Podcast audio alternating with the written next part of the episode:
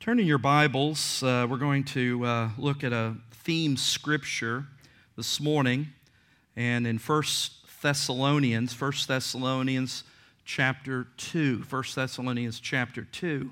This morning is not going to be necessarily what I like to do, more what's called an expositional, take a passage, a book of the Bible, kind of break it down and explain it, which I prefer. But sometimes there's certain uh, things that God directs and that are more thematic.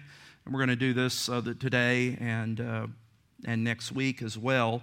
And Lord willing, uh, in a few weeks, I keep saying it, but probably in October, we'll start a series in First John where we'll take that as a book of the Bible. But I've, I've kind of enjoyed having just uh, opportunity to sometimes just each week. I mean, I, you know, I know what I'm preaching next week because I'm going to split this in half but a lot of times I don't know. I just say, Lord, what do you, you know, what do you want to, what do you want to say? I don't mean to be spooky or mystical. It's just as your pastor, you want to hear what, you know, what is God wanting to direct and, and speak in the Word, and He directs us and directs me to do that. And um, this is again one of those uh, things that I think has benefited me, and, and I think it will benefit you as well. But First Thessalonians chapter two and it'll be on the screen. I'm going to read verses 1 through 4. Trust you have your Bible or tablet or something to follow along. The Apostle Paul, writing to the church at Thessalonica, writes For you yourselves know, brethren, that our coming to you was not in vain. But even after we had suffered before and were spitefully treated at Philippi, as you know, we were bold in our God to speak to you the gospel of God in much conflict. For our exhortation did not come from error or uncleanness, nor was it in deceit. But as we have been approved by God to be entrusted with the gospel, even so we speak, not as pleasing men, but God who tests our hearts.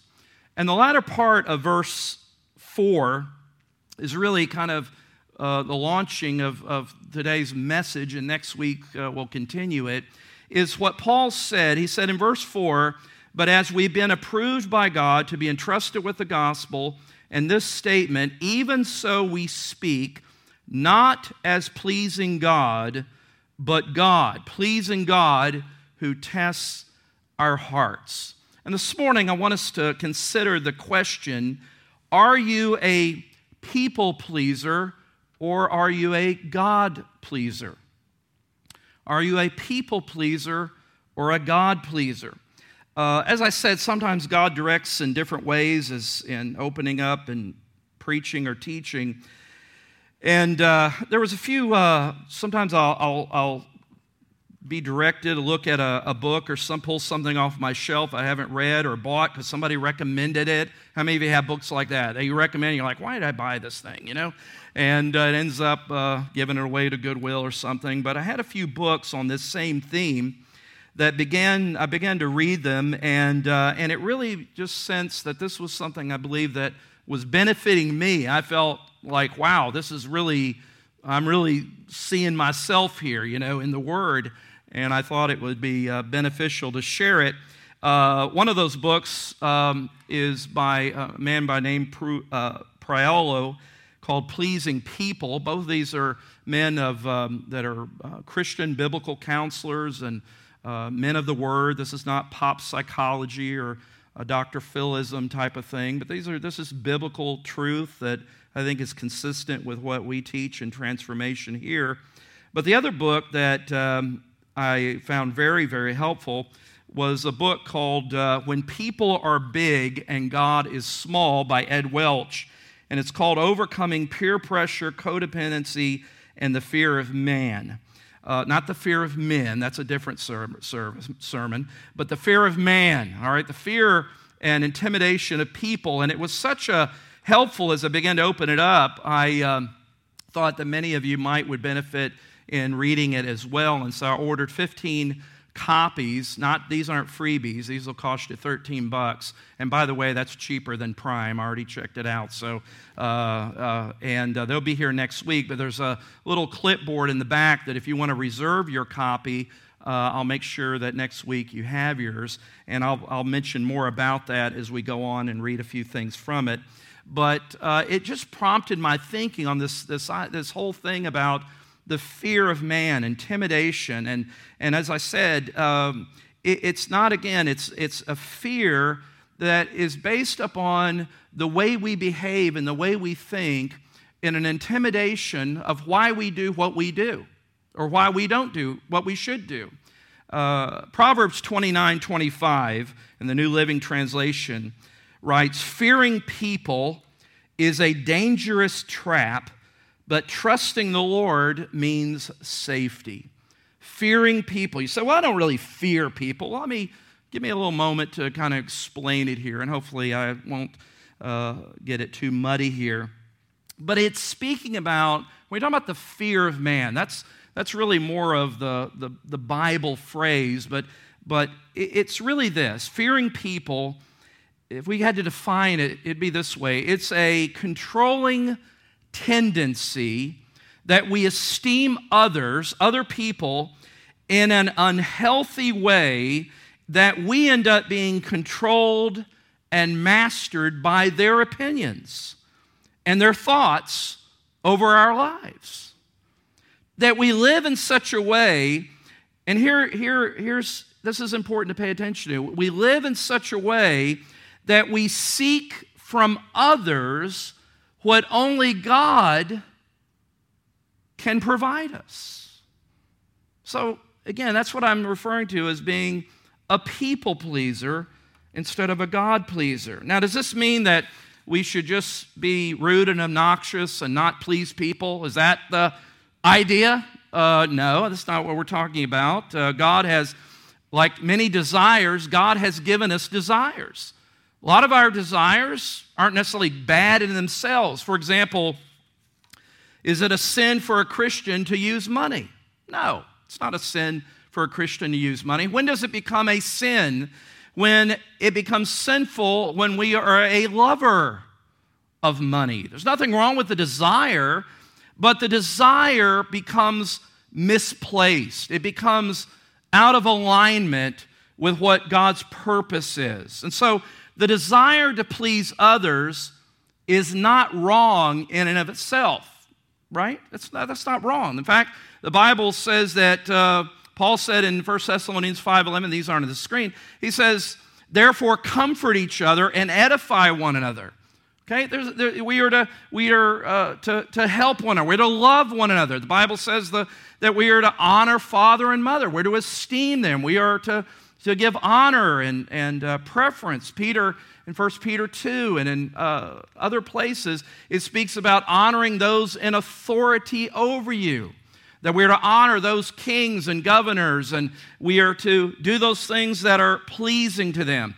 God made us as social beings. Remember, when God made man, he said, It is not good that man should be what? Should be alone. And so God has uh, our desire for praise and encouragement is not evil in and of itself. It's the way that God has wired us. One of the love languages is words of what? Affirmation. All right, there's nothing evil or wrong in that. But where it becomes out of line is this God given instinct, desire for relationships becomes a compulsion. It becomes a compulsion that separates us from the primary relationship, and that is in Christ. That we again are looking to someone or some bodies to get that which only God has intended for Him to provide for us and to give to us. You with me? Let's go a little further. The Bible even digs down even a little further in misplaced need because the Bible calls a misplaced looking at something besides God to gain something that we need, the Bible has a word for that. It's called idolatry. It's idolatry. Uh, and this is when people and our perceived desire for something that people can do, an idol is not made of wood or stone. You know, we think, well, I don't worship idols. Idols are that which we give preeminence of the heart that only is reserved for God Himself. I am the Lord thy God, thou shalt have no other gods before me. Okay?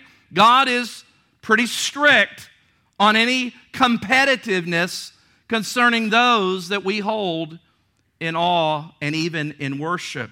You see, worship, it may be some of you say, well, it isn't something we bow down to or whatever, but it's anything that we give preeminence in our life above the purpose and what God has designed for us to have.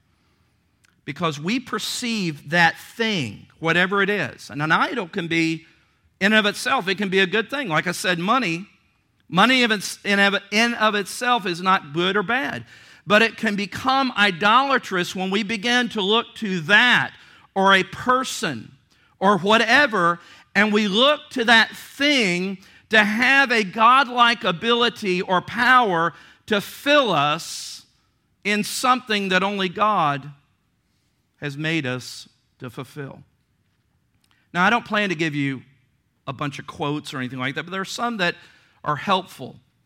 And this is going to be on the screen. This is from uh, Ed Welch here from the book When People Are Big and God is Small, and very helpful. Listen to how he explains this much better than I could.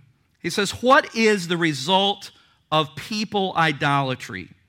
As in all idolatry, the idol we choose to worship soon owns us. Although insignificant in and of itself, the idol becomes huge and rules us. It tells us how to think, what to feel, and how to act. People idolatry, it tells us what to wear. It tells us to laugh at the dirty joke, and it tells us to be frightened to death that we might have to stand up in front of a group and say something. The whole strategy backfires. Listen to this last phrase, this last sentence. We never expect that using people to meet our desires leaves us enslaved to them.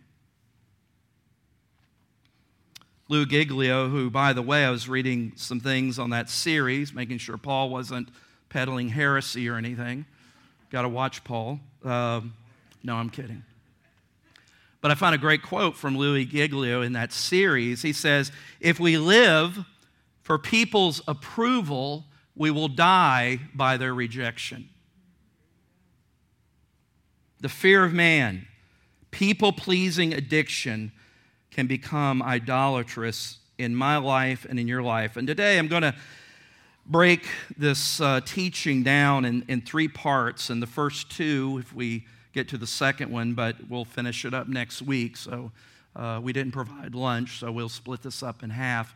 But we're going to look this morning uh, at the profile of a people pleaser. The profile of a people pleaser. And if we get time, we'll look at the prison of a people pleaser. Say that three times really fast. And next week, the practice of a God pleaser. Let's look at the profile of a people pleaser. What does approval addiction look like?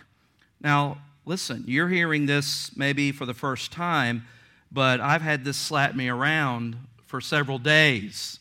And so um, I see myself in all of these things, and you may see yourself too. You're definitely going to see your spouse in one of these, right? That's the way it works. Nudge them. That's you. No, don't do that. But see, as a Christian, as a Christian, and really this is to Christians here. If you're not a Christian, then uh, you're just going to be kind of rearranging the, the, the, the deck chairs on the Titanic until you come under the lordship of Christ and He gives you the power of the Holy Spirit to apply truth into your life and to be conformed to his image. But as believers here today, I'm addressing you that we do not want anything that's toxic in our life. And pride is extremely toxic. And at the root, again, of this idol is that pride of self. And we want God's transforming spirit to have his full work in our life. Amen? That, that's the process of sanctification. We want to be conformed to the image of Jesus. And sometimes the conforming of the image of Jesus is God working on the inside, the outside, and rough, smoothing out those rough spots. And this, this is one of those areas where I believe the Lord can address some of these areas that we struggle with. But what is a profile? I'm going to give you five characteristics, and these are not original with me.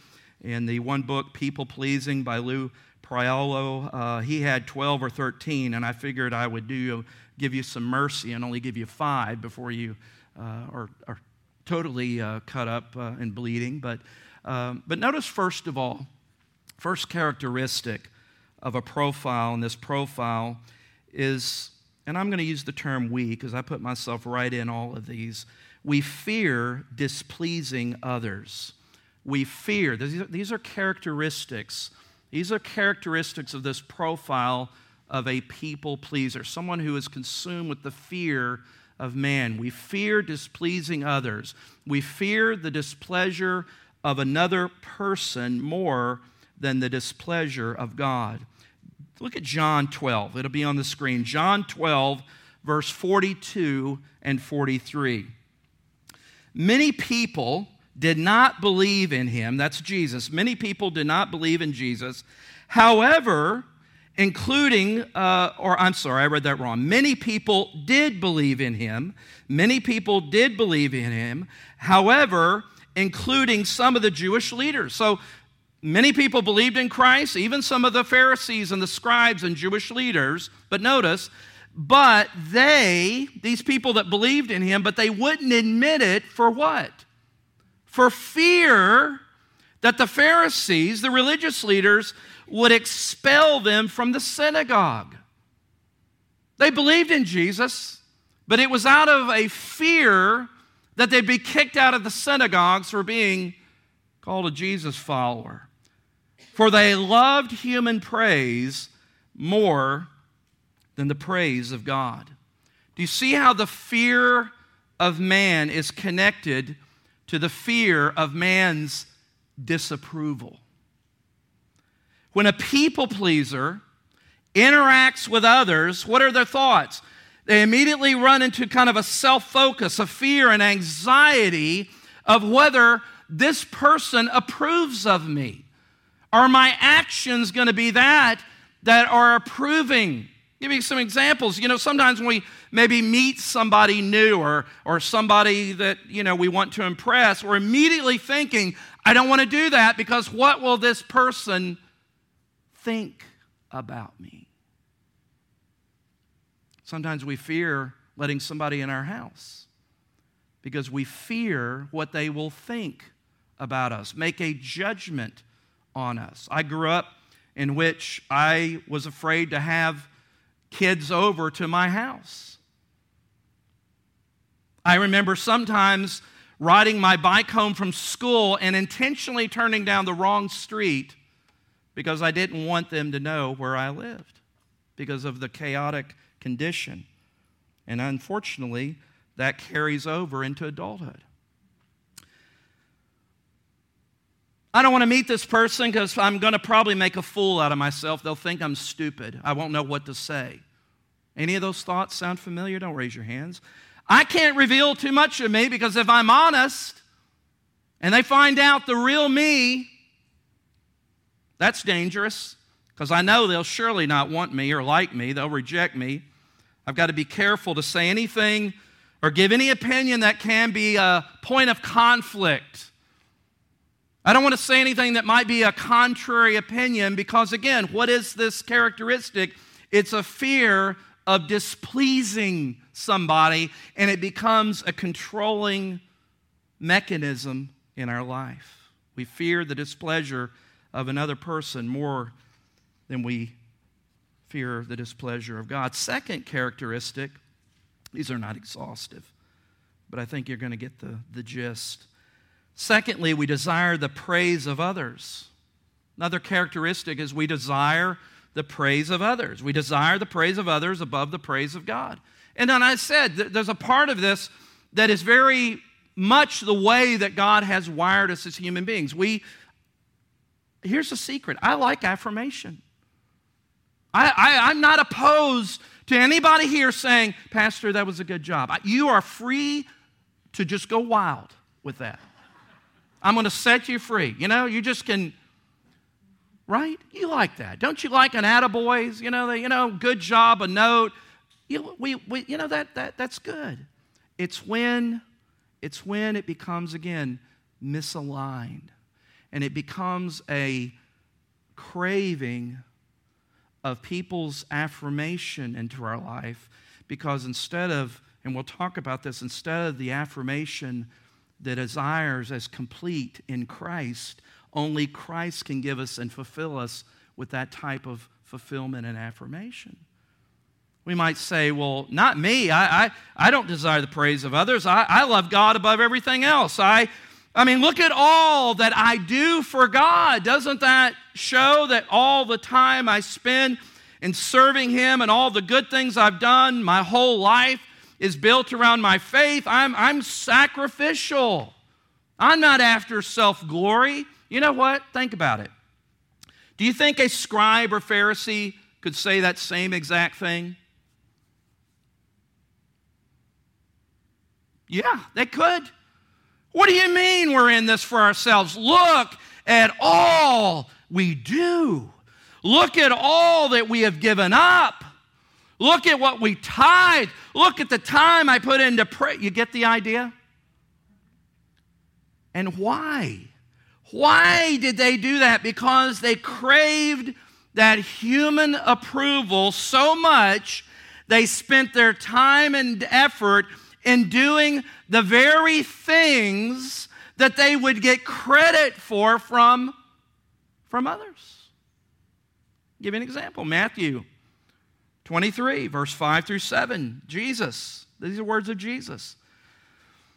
He says, Everything they, speaking of these religious folks, these Pharisees, scribes, everything they do is for show on their arms, they wear extra wide prayer boxes. Your version might say the word phylacteries, and that's not that's not speaking in tongues. Phylacteries, it was a little device that they would wear sometimes on their head uh, or on their arm. It would have little scriptures in this little box, but they were like little prayer boxes, the New Living Translation says. They wear extra wide prayer boxes with scripture verses inside and they wear their robes with extra long tassels, and they love to sit at the head table at banquets and in the seats of honor in the synagogues. They love to receive respectful greetings as they walk in the marketplaces and to be called rabbi. They loved the praise of men. They loved and were addicted to words that made them feel good about themselves. Now, you know, the things that are godly in nature, prayer, Bible reading, fasting, all these th- things that are good, that are means that God has provided for us to increase in godliness, you understand that even those good things can be done in a hypocritical, self serving way. You and I have known people that were sometimes the most dedicated people at church, but had the most chaotic personal life. And they were, you were thinking, but look at all the time that they invest in every time the door is open and every project and every thing that is going on. I mean, look at their dedication. But they also loved saying, you know, better pick somebody's name who's not in here. Demetrius. Look at that Demetrius. He's such a spiritual guy. Oh, if we could be more like Demetrius. And Demetrius, like, yeah, yeah, you know, You're right. You're right. That's that spirit of the Pharisee, loving the praise. And God can take even those good things. Jesus warned in the Sermon on the Mount when he wrote or said in Matthew 6, Jesus said, Watch out. Don't do your good deeds publicly to be admired by others, for you will lose the reward from your Father in heaven. And when you give to someone in need, don't do as the hypocrites do, blowing trumpets in the synagogues and streets to call attention to their acts of charity. I tell you the truth, they have received all the reward they will ever get. But when you give to someone in need, don't let your left hand know what your right hand is doing. Give your gifts in private, and your Father who sees everything will reward you. And when you pray, don't be like the hypocrites who love to pray publicly on street corners and in the synagogues where everybody can see them. I tell you the truth, that is all the reward they will ever get. The desire of praise of others above the praise of God. Third characteristic to consider is we manipulate our words.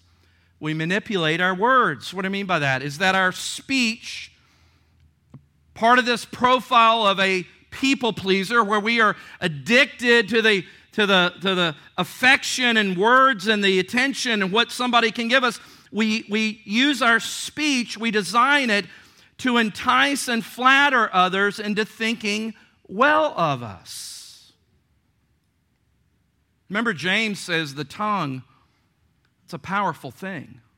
It's a little part of your body, James 3 5. It's a little part of your body, but just like a small spark can set a whole forest on fire, as we've seen, unfortunately, in California again, the tongue can do great damage. The mouth, the words that we speak. Our words often betray us and how we will use our words, how I will use my words. I'm going to put myself right here to cover my sins, foibles, flaws. Why? Because we want you, I want you, we want others to perceive us in the best possible light. Am I right? I am, whether you acknowledge it or not. Our words are used to allow people to see us in the best possible way, and therefore our words can be, whether we understand it, whether it's intentional, whether we perceive it, maybe it's just the way that we have had to exist, can be manipulative because, why? We are motivated by fear of what this person is going to think of me and if I admit that I forgot to do this, or I failed to do this, or I didn't carry through on something, I shade the truth because I don't want them to think less of me. I find clever ways to brag about my accomplishments. There's a pastor that I know in this area, good guy, like him, but he does something that just drives me crazy. That's hard to believe. A pastor would do something that would drive you crazy. I know that's shocking. And when I'm around him, within five minutes, it just is about what he's done, where he's gone to school, what he's it somehow just works itself in to the entire conversation. And I walk away and I'm like, man, I love this guy, but man, that is such a horrible trait. Have I been guilty of that? Sure. Because why? I want you to be impressed with something I've done. So why? I want you to really like me and think highly of me. So I'm going to make sure that I sneak in my resume every once in a while. That's how we manipulate words. Sometimes we refuse to address sin lovingly kindly and someone that we've earned the right to do this? Why? Why are we afraid to confront? Because we fear they will do what? They will reject me. As a pastor, there have been times, even since I've been here, that I've lovingly had to go to somebody and address something. And the persons I'm thinking of right now I never saw again. But you know what? I do the same thing because it was an issue that was of great consequence to them and even the church. Has there been times I've done it that hasn't been so loving? Yeah, yeah. Has it been irritating? Yep. You get irritated? Yep. Right? Don't you wish you can get your words back sometimes? I'm better at hitting delete. I, you know, there's a great therapy. It's called writing that email, getting it out of your system, but don't hit that send button. I have, res- that's why I got out of Twitter. I mean, I just canceled the account. I'd be laying there, couldn't sleep at two in the morning, getting irritated at controversies I didn't even know existed, and I found myself all riled up about stuff. I would cancel Facebook if it wasn't a good tool to communicate to you as a church. But you find yourself getting, and all of a sudden you're writing responses, and the Holy Spirit is so good, and He says, Tim, nobody cares what you think. All right.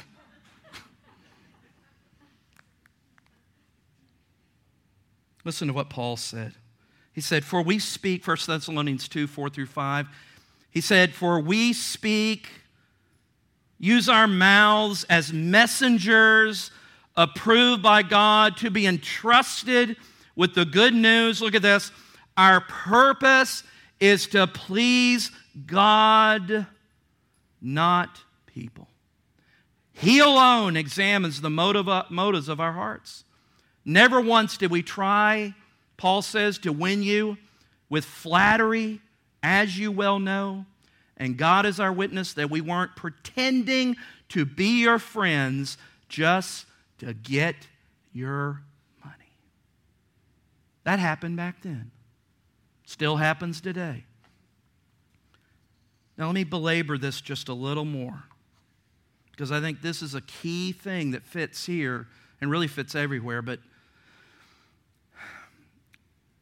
for a Christian, the transformational principle we've got to keep in mind, and if you've been in Colossians at all, you know this is the theme is Colossians 2:10 we are complete in Christ.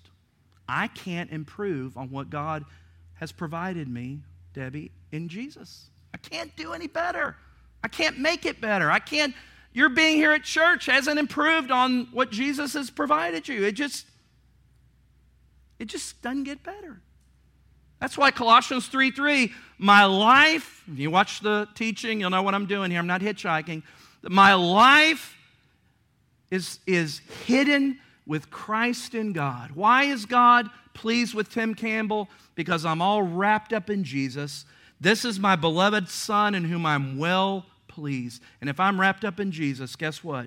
God is pleased with me. And I don't need you, and you don't need me to add anything to being approved by God. Now, I'll just say this because Sometimes I only hang out with pastors, and that's a problem. And I think you would, Mike, you, you, know, you will know, you will know. Sometimes pastors become abusive to their congregations. You know why? Because you're not affirming me enough. All you people that are sitting out, I take that personally. I don't really, I'm just saying that. Do you hear what I'm saying? And so what happens? The pastor starts wielding this machete. And the weird thing is, people come back for that kind of abuse. Does anybody know what I'm talking about? And you know what that reveals? That I don't understand who I am in Jesus as a Christian. I am a Christian before I'm your pastor or a pastor. And so, therefore, my identity in Christ means that I'm accepted on the merit of Jesus alone. This is the gospel. I'm accepted on the merit of Christ alone. I'm clothed in his righteousness alone. I am accepted by the Father through his Son and receive the Holy Spirit who gives me the assurance Romans 8:16 that I am his child Galatians 4 5 I'm adopted as a son, and based upon Galatians 4 6, I can call my God Abba, Papa, Father. Because I belong to him. My son, Tim, and Jonathan cannot do anything to change their status as my sons. And neither can you as a son or daughter to the Father if you are in Christ. And that's where all of this work at trying to get people to give me what is already mine in Christ. I am free indeed because Ephesians says that I am accepted in the beloved. And I can't improve on that. Number four, another characteristic. I only have two more if you're still breathing. And we'll finish up with just part one and we'll finish up next, or finish up part two next week. Another characteristic is we are oversensitive to correction. This one, this one stung. I, I don't. I mean, look. Do you like reproof? Do you like correction? I don't.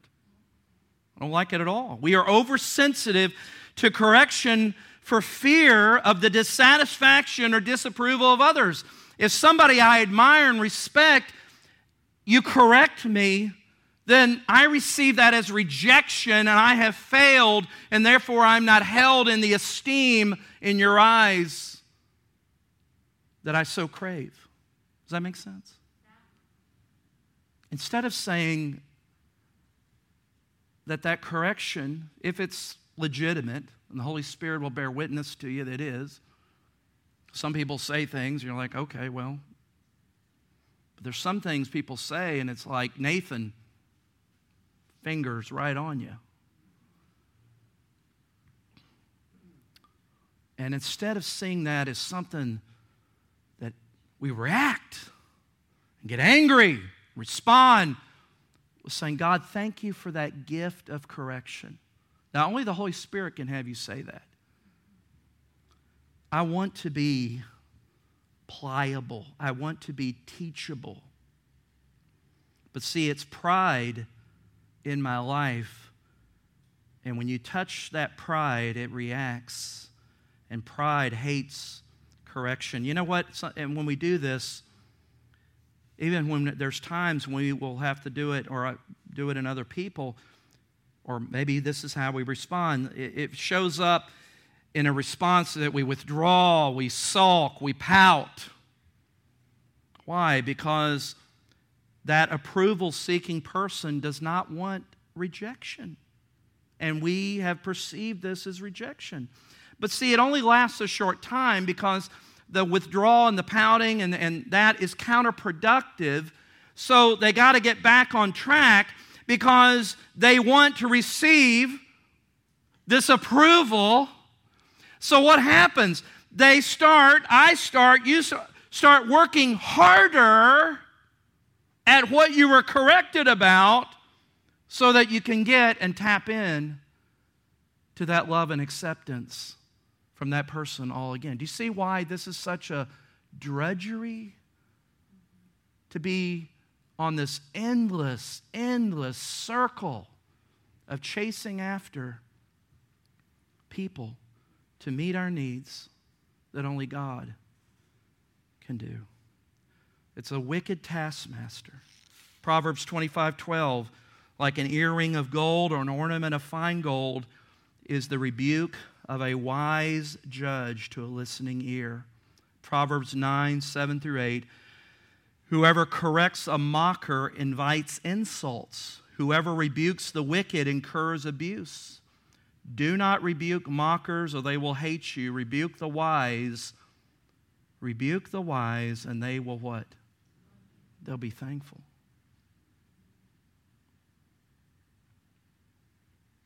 And the last is we are discontented in this profile, these characteristics. Paul said, 1 Timothy 6 6, now godliness with contentment is great gain.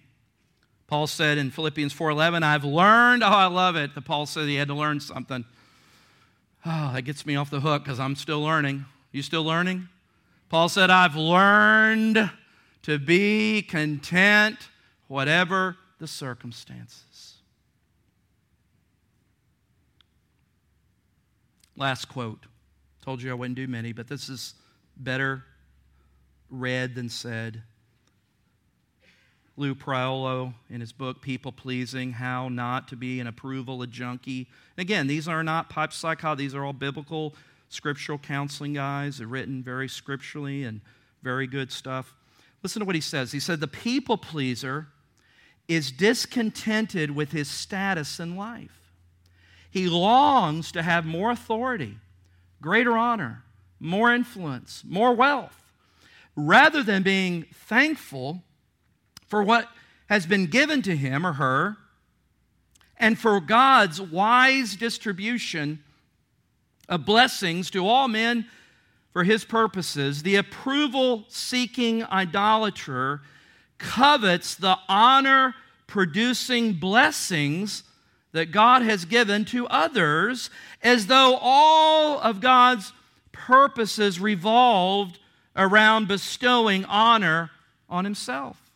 Perhaps the saddest thing about such a person is that he or she will never be satisfied no matter how much approval he or she may generate. What Solomon says about material wealth applies to any heart idol. Ecclesiastes 5:10 Those who love money will never have enough. How meaningless to think that wealth, approval, put it in there, brings true happiness. So that's why we're discontent. So we're always griping about the job, the, the house, the car, the wife, the kid. I mean, we're just, we just, because we think if we can get this, that's, that's what the entire advertising world is designed to do, is to make you discontent. Because if you're not discontent with old, terrible, trashy Tide detergent, you're not going to buy new improved Tide. Right? That car that God provided and you were so thankful. What piece of junk am I driving when I pull up next to a brand new Lexus or a Mercedes or, you know, what in the world? I, I can't believe I'm driving this thing because people are going to think of that guy much higher than they think of me in my little Nissan. Because stuff is how people affirm. And so, therefore, I'm back on that, that treadmill. Chasing stuff for why? Because that's how people will like me and receive me and accept me. Someone said this, I don't know who said it. I'll take credit for it. This person goes through life seeing their life like a half empty glass, being discontented and resentful of someone else for stealing their other half. Isn't that true? So, my relationships are manipulated as a people pleaser, they become misplaced and I have this appeasement or submission that's based on a fear of rejection because I see in that person or persons, they may, they may withdraw and keep from me what they have that I perceive they can give me. What I lack, it might be promotion, money, status, social power, acceptance, whatever it is. If they withdraw, then I'm not going to get that that's going to get me out of this discontented, ungrateful mess that I'm in. So, therefore, I need them to really like me because that's how I'm going to get that promotion. That's how I'm going to get that money. That's how I'm going to get this. That's how I'm going to get that. Next week, we'll pick it up, part two, look at how this is a, a bondage, the prison of being a people pleaser, much shorter than the first one, but we want to spend the majority of our time on the practice of a God pleaser. Look, we were designed we were designed for love, and only God can give us and fill that craving. God is love. 1 John 4 8. And here's a news flash not everyone is going to like me. Not everyone is going to like me. Get over it. Because it doesn't matter. Because the only one that matters, that not only likes me, that loves me, that has accepted me in his family, is the one who speaks planets into existence. He's made me for himself. St. Augustine I've said it, this quote, and it's so appropriate. St. Augustine, in his Confessions, says, You have made us for yourself. You have made us for yourself, O Lord, and our hearts are restless until they rest in thee.